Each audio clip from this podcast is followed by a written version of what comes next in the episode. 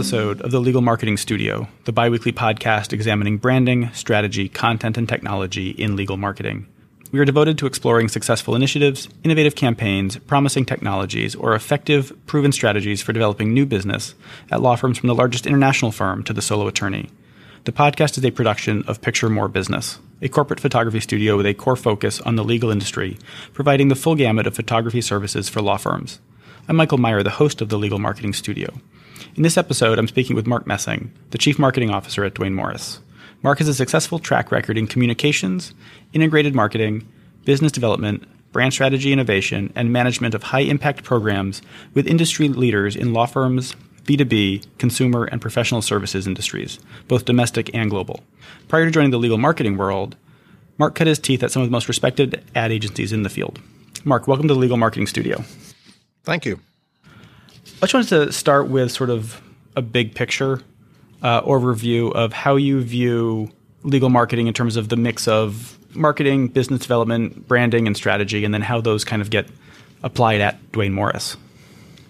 The business of marketing any organization, product, or service uh, includes all of those components, obviously, and and it is really unrealistic to exclude any of them from the mix. So I'm glad that your list is comprehensive there. I guess in terms of how we prioritize and integrate the activities and processes that go around each one of those uh, issues, at the end of the day, starts with business development more than anything else.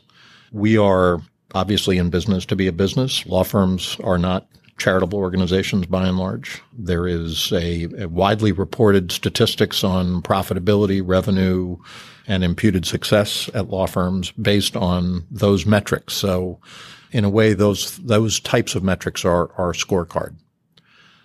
That is not to say that the other components don't play a part in developing business development success or, or, or making for business development success because they do. Uh, but we have to keep our scorecard somewhat in the in the in the uh, forefront of our thinking. Uh, to start with, in terms of strategy, uh, law firms for better or worse, in the past 10 years have undergone a r- pretty radical change in terms of the marketplace they're confronting, the, uh, the makeup of clients, uh, the, the types of things clients are asking for or demanding, and how that service or the response to that, those demands and those interests will be delivered. So we need to be not just cognizant about the marketing piece, but also how are the lawyers actually interfacing with their constituencies.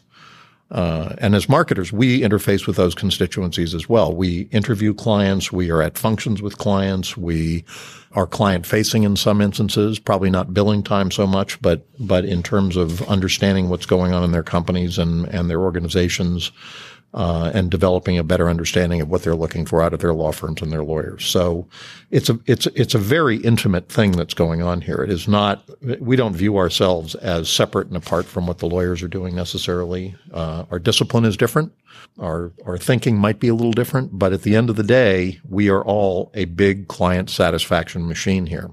And I say that properly as it regards the marketing department because our clients, our immediate clients, are, are our lawyers and we have to be keenly focused on client service to them and over delivering against their expectations and and making sure that their concept of marketing and client service are being reflected in what we're delivering. So client service as it relates to the marketing department is a big part of what's in, in our minds when we when we think about how we're doing our jobs.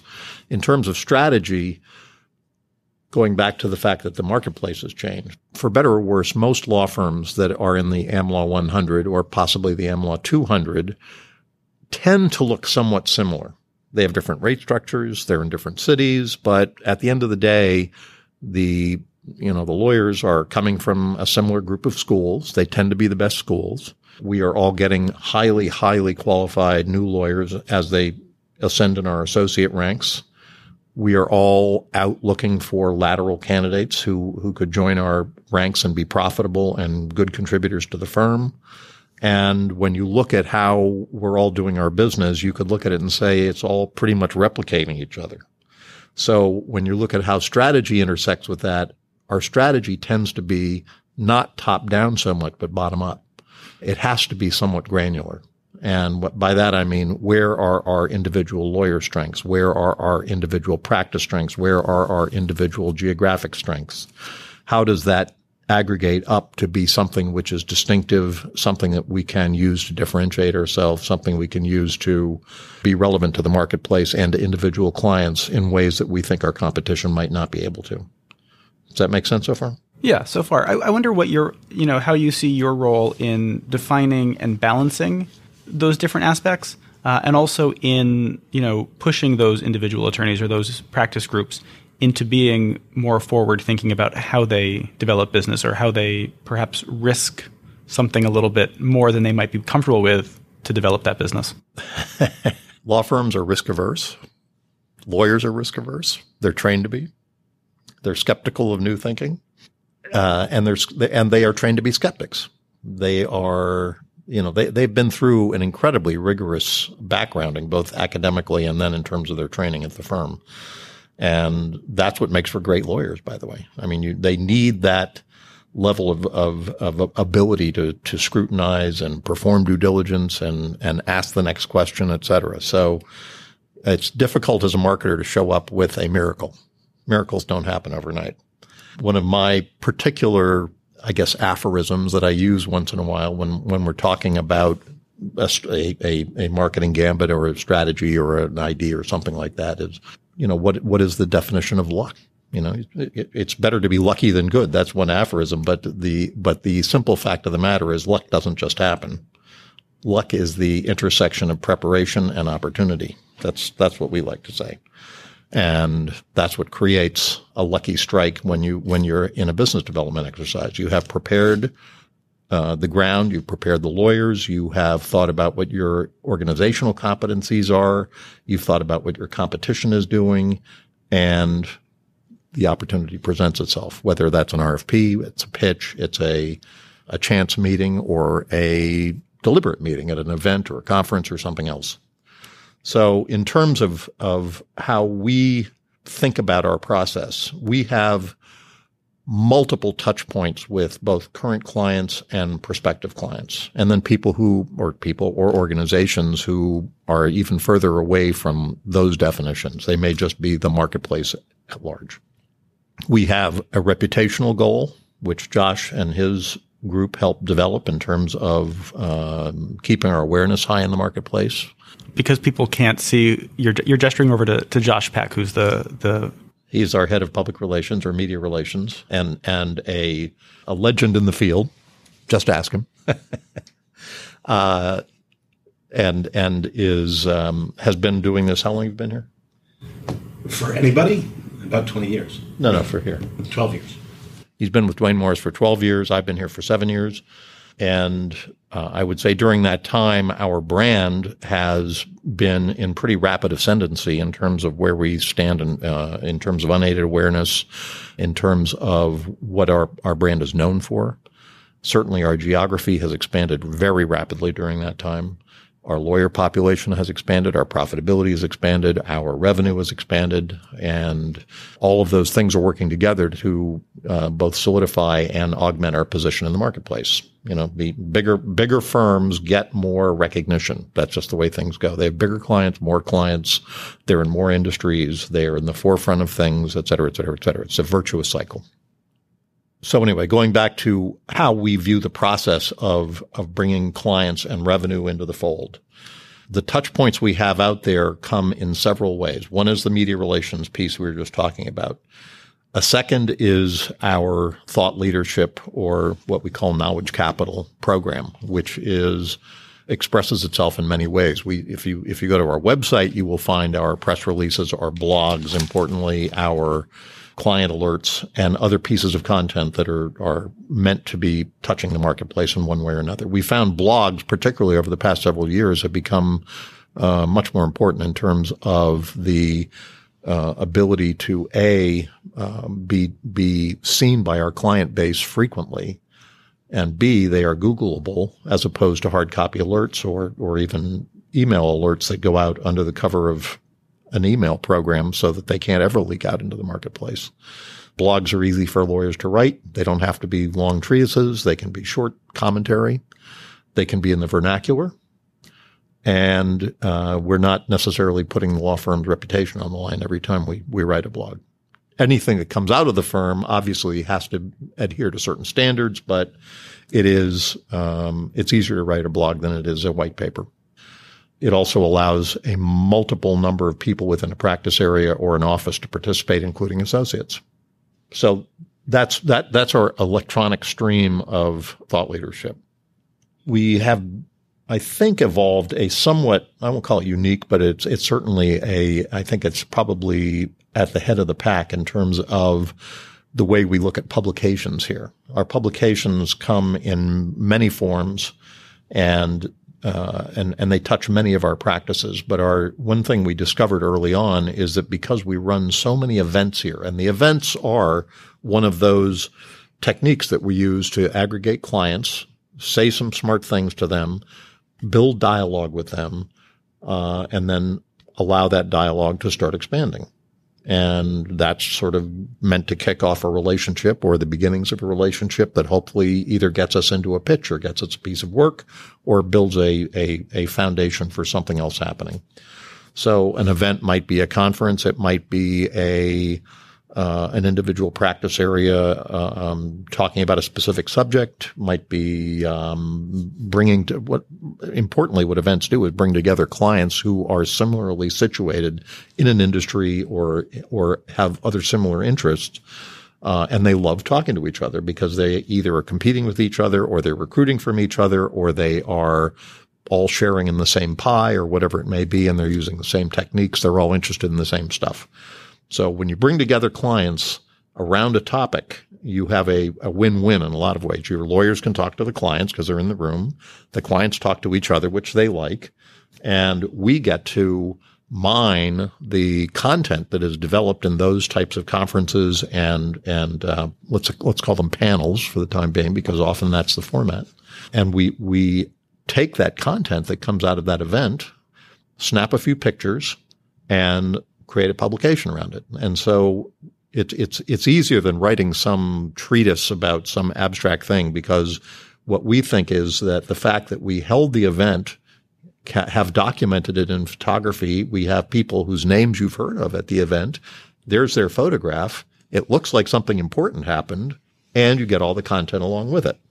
Um, obviously, the audience can't see all this four inch stack of publications I have here, but this is a small portion of our, our slick publications, all of which are designed and written uh, in house. And sometimes we hire an outside writer, but they're all designed in house, and we edit them, in, and we edit sometimes what an outside writer does here.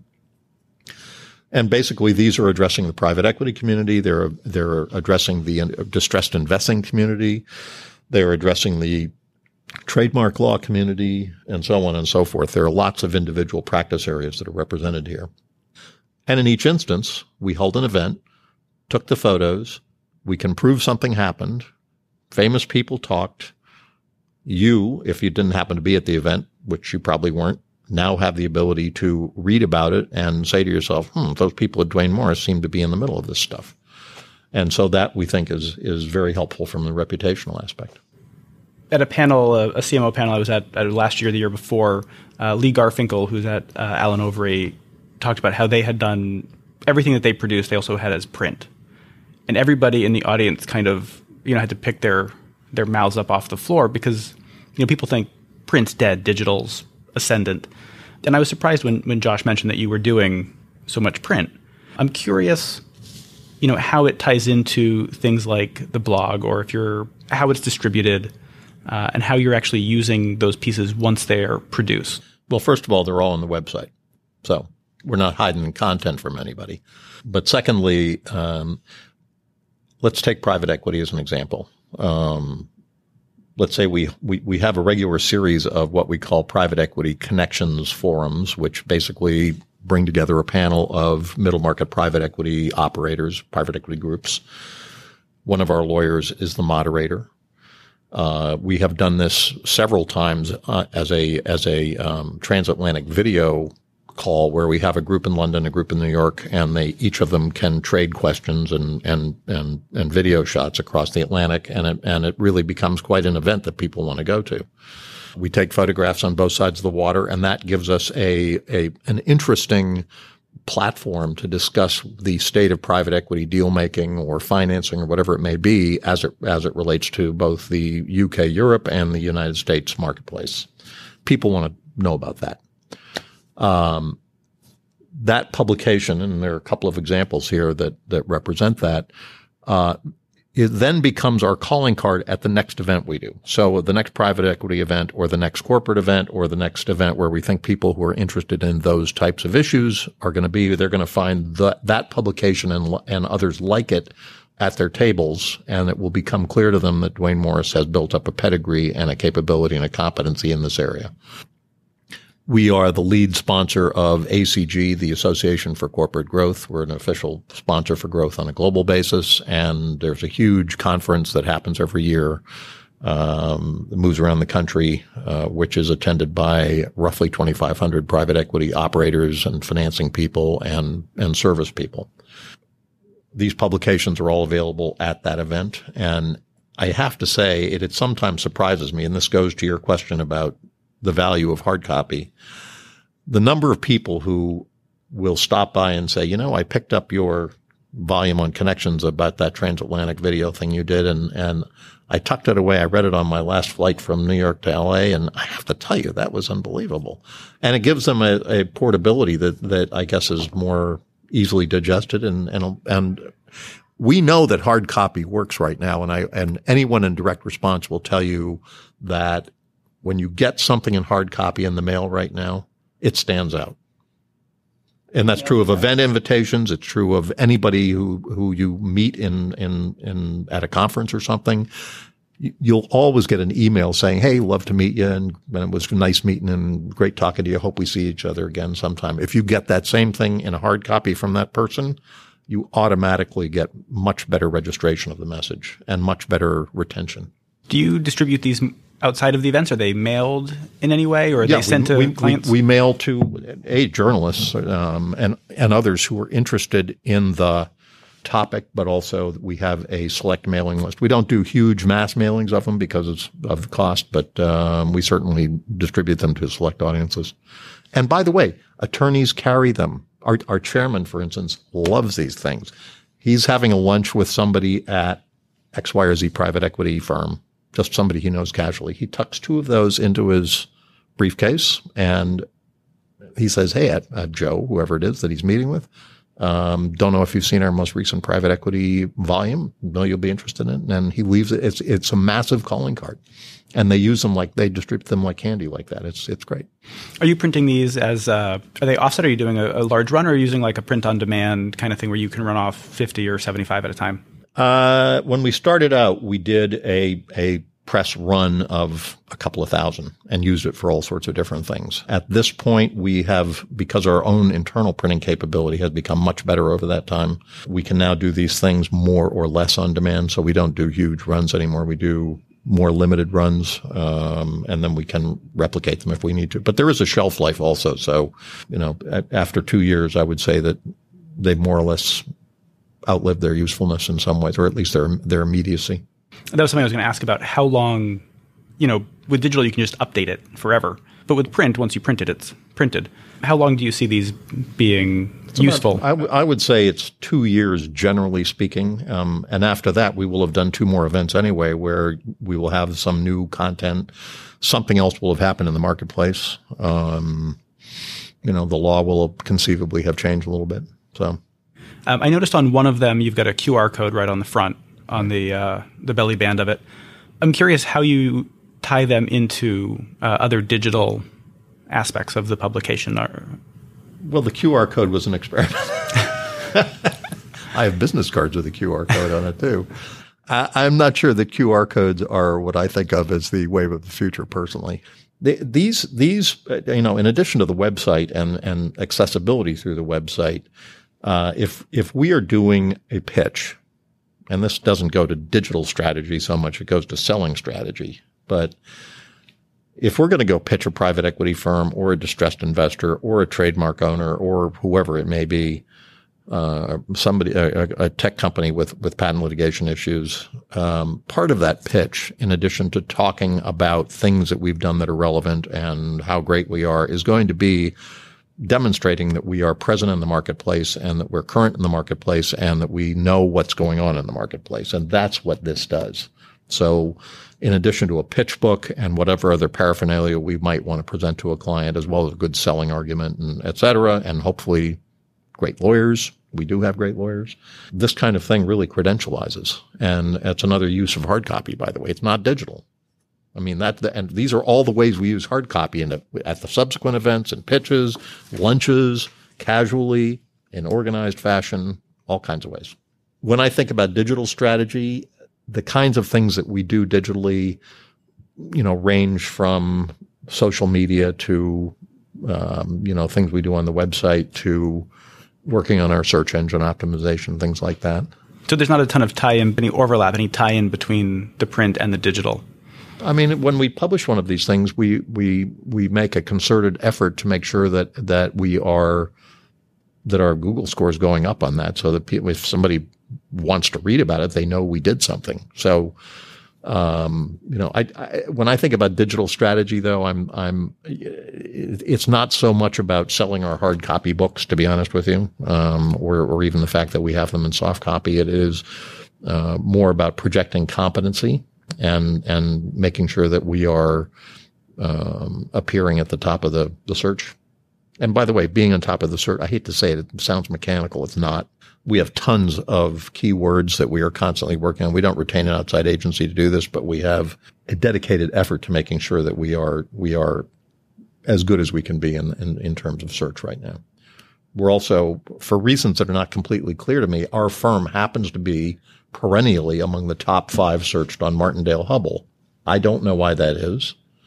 I have a I don't know why it is. It's it's it's interesting. I mean, there every firm in the world is on Martindale Hubbell, and and I'm not sure how relevant that vehicle is right now, but it's it's it's odd to me that we we continue to be on the top of that, and we're and we we are punching above our weight in a lot of the digital search areas too. We're we're you will see Duane Morris way more frequently than we should be appearing, given our where we stand in the industry. So we must be doing something. I don't, whatever it may be. Something's right there. Yeah. I know a lot of people sort of end up in legal, and it's it's an odd path most people take. I'm curious how you came from the a very traditional advertising background. I mean, you were at a number of agencies before you came into legal. I'm curious how that transition happened, uh, but also what sort of survives from from that because I feel like it's a very different kind of marketing environment. It is. uh, the how is that a headhunter called me up and asked me if I'd ever thought of legal marketing. And the answer, if you've been doing what I was doing, is what's that? It's not obvious to the outside world that this is a job classification that actually exists. And when I, I happened to mention to my father that I was thinking about this after, you know, doing advertising for airlines and retail and insurance companies and et cetera, et cetera. And he he happened to be a consultant for most of his life, so um, he's worked with lawyers. But um, he said marketing. They don't do any marketing. They send out bills. And I'm thinking, well, okay, well, that's not my impression based on this one conversation I've had, but whatever. So that was his sage advice.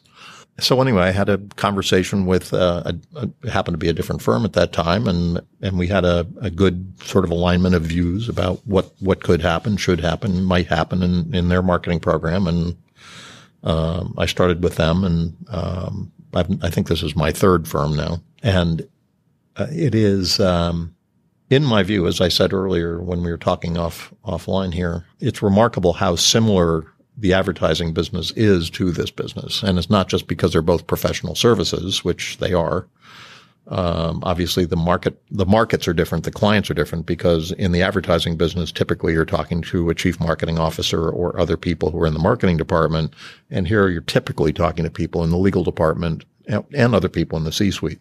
The process of, of building client expectations and satisfaction is pretty similar. The uh, how you treat clients, how you allow clients to feel like they're they're being well served, the fact of surprising them and delighting them with service and ideas and um, and service in general, very similar. The business development process is extremely similar, and I ran business development for a couple of those agencies, and it, it's um, you know there's research involved, there is developing a point of view about a company, its personnel, its competitive situation, its um, you know what emerging trends are in the business, uh, what what kinds of structural issues they may have, uh, what kinds of new things are happening that are impacting the business and changing things that are going on. That body of diligence about what's going on at a client and then how to build a response to it that's meaningful and and differentiating is exactly the same.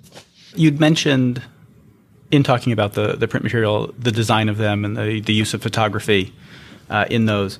I'm curious if there's anything that you've brought with you from from the the advertising world in terms of you know the use of creative and applying that in an industry that doesn't necessarily value the creative as much. Well, Duane Morris does. I will just say that. You know, I can't speak to the industry. It's a conservative industry. It's a, it is a an industry that relies on precedent. And that's true professionally and it's true in the marketing. You know, if, if the first thing most people will ask in this industry, and I am, I do it myself when I'm presented with something that purports to be a novel idea is who else is doing it? Because that's credentializes whatever it may be. I'm not saying that's the right thing to ask, but it is, it creates context for decision making. We are fortunate in this firm not just to have a, a media relations capability that is competitive with public relations agencies, outside agencies. We have an ad agency or the equivalent of an ad agency that is competitive with outside agencies. We have an event planning capability that is equivalent to an events agency. We have a business development capability that's better than anybody else's. We have a client relationship management system that is probably competitive with everybody else. So, you know, we, we, we've, we've, um, insourced all this stuff because we like the institutional knowledge that builds up over time as opposed to going outside. We do have a few outside suppliers, but it's, it's relatively, um, de minimis compared to other firms. One thing that I've worked with our, our copywriters and art directors on is exactly what you're talking about, which is kind of staying away from the traditional vocabulary and look of what public of what law firm publications tend to, to default to. And if you if you look at a lot of law firm publications, which I do, and a lot of law firm pitch books, you're going to find scales of justice. You're going to find big buildings with columns on it that look like the Supreme Court entrance. You're going to find a lot of bridges because bridges are a metaphor that seems to cover an awful lot of stuff. You're going to find a, a sort of a standard vocabulary of images that, that somehow reflect justice or something. And I, I don't want to be there. I, that's, I mean, that's not where clients are. Clients don't want to wind up in court. They don't want to be in the Supreme Court and they very rarely think of themselves as being weighed on the scales of justice. They think they're in businesses. They're doing other things. So we try to be business relevant and then we try to find metaphors that are striking, original, different, I, again, I wish your audience could see these things, but these are, these publications are all designed not to look like a law firm did them. They are designed to look like they are a publication that is inside the industry that they're addressing. And that's, that's where I think our differentiation is and where I think our, uh, sort of our drill down, um, relevance to these industries and, and, then hopefully the companies within the industries resides. Uh, I'm curious how you see the marketing business development being balanced between the look and feel of all of these things versus sort of the the functionality? Our website is our immediate face to clients across clients who don't know us, clients who do know us, clients who might be thinking about us. Um, we know that that's that's where the entry point is. Um, you know, the rest of the marketing that we do is meant to increase our awareness. It's meant to increase our relevance within industries, et cetera. But the minute anyone in this world is thinking about making some uh, choices or possibly changes in the way their law firm lineup works, that's where they're going to go. We have in the neighborhood of 15,000 pages on our website. It is a huge repository of information about everything we do, not just the law firm or the legal part of it, but also the institutional part and certainly our people. We know that 80, more than 80% of the searches that come in through our website are about people. They're looking at lawyers' bios, credentials, body of work, etc. One of the reasons we spend inordinate amounts of time reminding our lawyers, please keep your bios up to date. It's the biggest selling point we have and the biggest selling point they have as individuals. And Josh reminds them every time he can. I remind them every time. Like everybody reminds them all the time. It's it is uh, imperative that if they've done something interesting, unique, novel, new, differentiating, etc., that it be reported and that it's it, and it's visible to the outside world because that, a every time they change it, it gets re-indexed by Google, and they tend to you know that that has a, a, a lifting effect. If a client's looking for a specific capability and you happen to have that phrase in your bio, it's a bingo.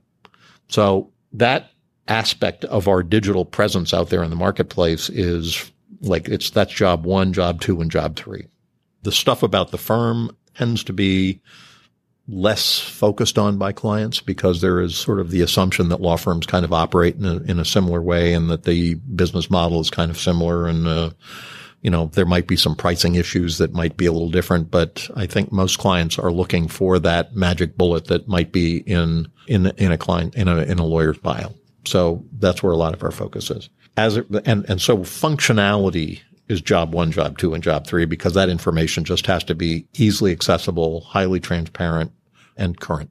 Periodically, every organization will have a vocal minority or sometimes a majority that says, our website's outmoded. You know, it's, it looks, I, I just went on X, Y, or Z's website and they have a whole new look. And it's always, that's, you know, people do that. That's, that's normal. I get that. Putting a new skin on a website is not the easiest thing in the world because you got to design a lot of frames and you got to re-art direct the thing and you have to think about what it is you want to convey that the old one wasn't conveying or whatever. And most importantly, because it is the face to the public, if you happen to be in my position, you have to build sponsorship and buy-in across a huge swath of people, the lawyers who are making the decisions. And in a partnership, that's a lot of people. It's not just the leadership. There's everybody's going to have a point of view about it. I'm saying this as a joke, but introducing a new website is one of the most lethal things a CMO can do for that reason. And I've seen it happen more than I can tell you when you introduce a new website and then that's, there's going to be a new CMO in there because it's that much of a flashpoint. It's that incendiary. So there's, in my, in my view, there better be a really really good reason to change the skin. At some point, we may do it. And, you know, there are some people who look at our website and say, you know, that's not the most beautiful thing in the world. And X, Y, or Z firm has something that looks more contemporary or blah, blah, blah, blah, whatever it may be. And okay, they may. But at the end of the day, I know why people are using the website. They are using it to research a buying decision. And the thing, the really the only thing that matters is do they get to the bios or practice information with one one click and or two clicks at maximum, and are they seeing what what is relevant to their buying decision and the and the uh, decision points they need to reach? And it, it's not whether there's something beautiful or arresting or striking or new on the homepage. So we use our homepage for news, basically. I was hoping we could close this with some thoughts perhaps where you see legal marketing going in say the next 5 years what are the leading firms going to be doing to develop business whether that's a marketing thing or a business development thing or a process kind of thing what is it that, that the top firms are going to be doing uh, and then what is it that you're doing at Duane Morris to really be among those firms uh, pushing pushing the legal industry forward I, I'm not alone in seeing and thinking and knowing that there are automation is creeping in here at, a, at an increasing rate. And that's not, that's true in legal service delivery. It's true in legal products. It's true in how lawyers research law. It is, you know, there's some, there's some body of knowledge that, and, and, and we've been talking to our chairman about this. Josh and I have been talking to him about lately about artificial intelligence and where is that going in the law? And what does that mean? and how much of this whole service delivery thing is going to start moving into an automated sphere. And if it does, and assuming that that trend sort of continues in some way, uh, at what point does the lawyerly function start to mutate in some way that allows lawyers to continue to add value beyond being able to give an answer? If you happen to watch 60 Minutes on the Watson segment on Sunday night, you would have seen an hour's worth of how artificial intelligence is actually be, start, it's mimicking so much of what, what you do, whether it's driving your car or answering a legal question or or making a, baking a cake for you, whatever it may be. There is going to be an encroachment here at some level. And that's going to be true on the marketing side too. All of our marketing material right now, more or less, is on the website when one of our lawyers calls up and says, I need a pitch book because I'm, I'm going to go call on X, Y, or Z client, um, tomorrow. I want the best marketing material there is. Well, the best marketing material there is exists. It's on the website. And basically we're going to package that as a book so that you can have, or that lawyer can have a, an artifact to hand the client, which is great. I mean, I guess they want that. Although if you've ever been in a client's office when they're running a pitch that's on a competitive basis and you, yeah, you, you see 10 things and you read them all, and it is absolutely impossible to discriminate between the things except for the fact that they have different names on them. Once a client has gone into that process and and is is investigating firms, it is going to come down to yes, can are the can these ten firms all do a transaction or do or handle this piece of litigation? Yes, they can, and so it's going to come down to who do I like, who who sounds competent? Who do I think is going to be most presentable to the board? Who do I think is giving me the best idea about how they would process manage my case? Who do I think sounds most responsible and experienced in managing a budget? Who do I feel comfortable going through this incredibly difficult period with? I mean, there, all of this, if it's, if it's a high stakes matter, it's not going to be that much fun. It might have a good outcome. You hope it has a good outcome, but that process is going to have some, some friction along the way. So you want to have someone you're comfortable with. And that's where the, that's what real selling is going to be about. And that's where the, the high touch part of this business can't be replicated by automation. So to answer your question, in my view, continuing to help our lawyers develop those soft skills and not to the replacement of their lawyerly skills, by the way, but helping them understand that the person across the desk is buying them in a way that is more personal, not just them as lawyers. They have to be good lawyers. They have to be able to demonstrate that they've done whatever the job is at hand, but um, the way they understand that process management issue, the way they understand the budget management issue, the way they understand the relationship management issue, to me, those are going to be the things which are going to become the discriminating factors in client selection, and that's where the value is going to be. I mean, it, it, it sounds counterintuitive that you've got all this automation stuff going on in one way, but then I'm talking about soft skills. But that piece isn't going to go away. And that, that ability of marketers to help add value won't go away. The most fun I have generally speaking, in this job is when I have a pitch team, and this sounds more granular than, than some grand strategic plan. But if I have a pitch team that's going to go make a pitch for X, Y, or Z, or just a general get to know you meeting at whatever client it might be, is A, helping put together that team. Who are the people who are going to have the chemistry, the background, and, and, you know, not, not overkill the thing, but not underkill it, and, and we'll add things to each other's story that, that allow the firm to emerge with, with a unique or interesting position for the client. And then sitting down with them and talking about exactly what each one of them is going to talk about and then forcing them to rehearse. Sounds brain dead, but just as in advertising, if you don't rehearse, it looks like you're just a bunch of people who parachuted in and it doesn't look like a team. Clients want to see teamwork. They want to see that, that people have worked together before. They want to see that there is a level of intramural familiarity and, and, and, and accustomed to working together. They want to feel, they love it when they're, if somebody is capable of finishing someone else's sentence, we used to rehearse that, by the way, in advertising.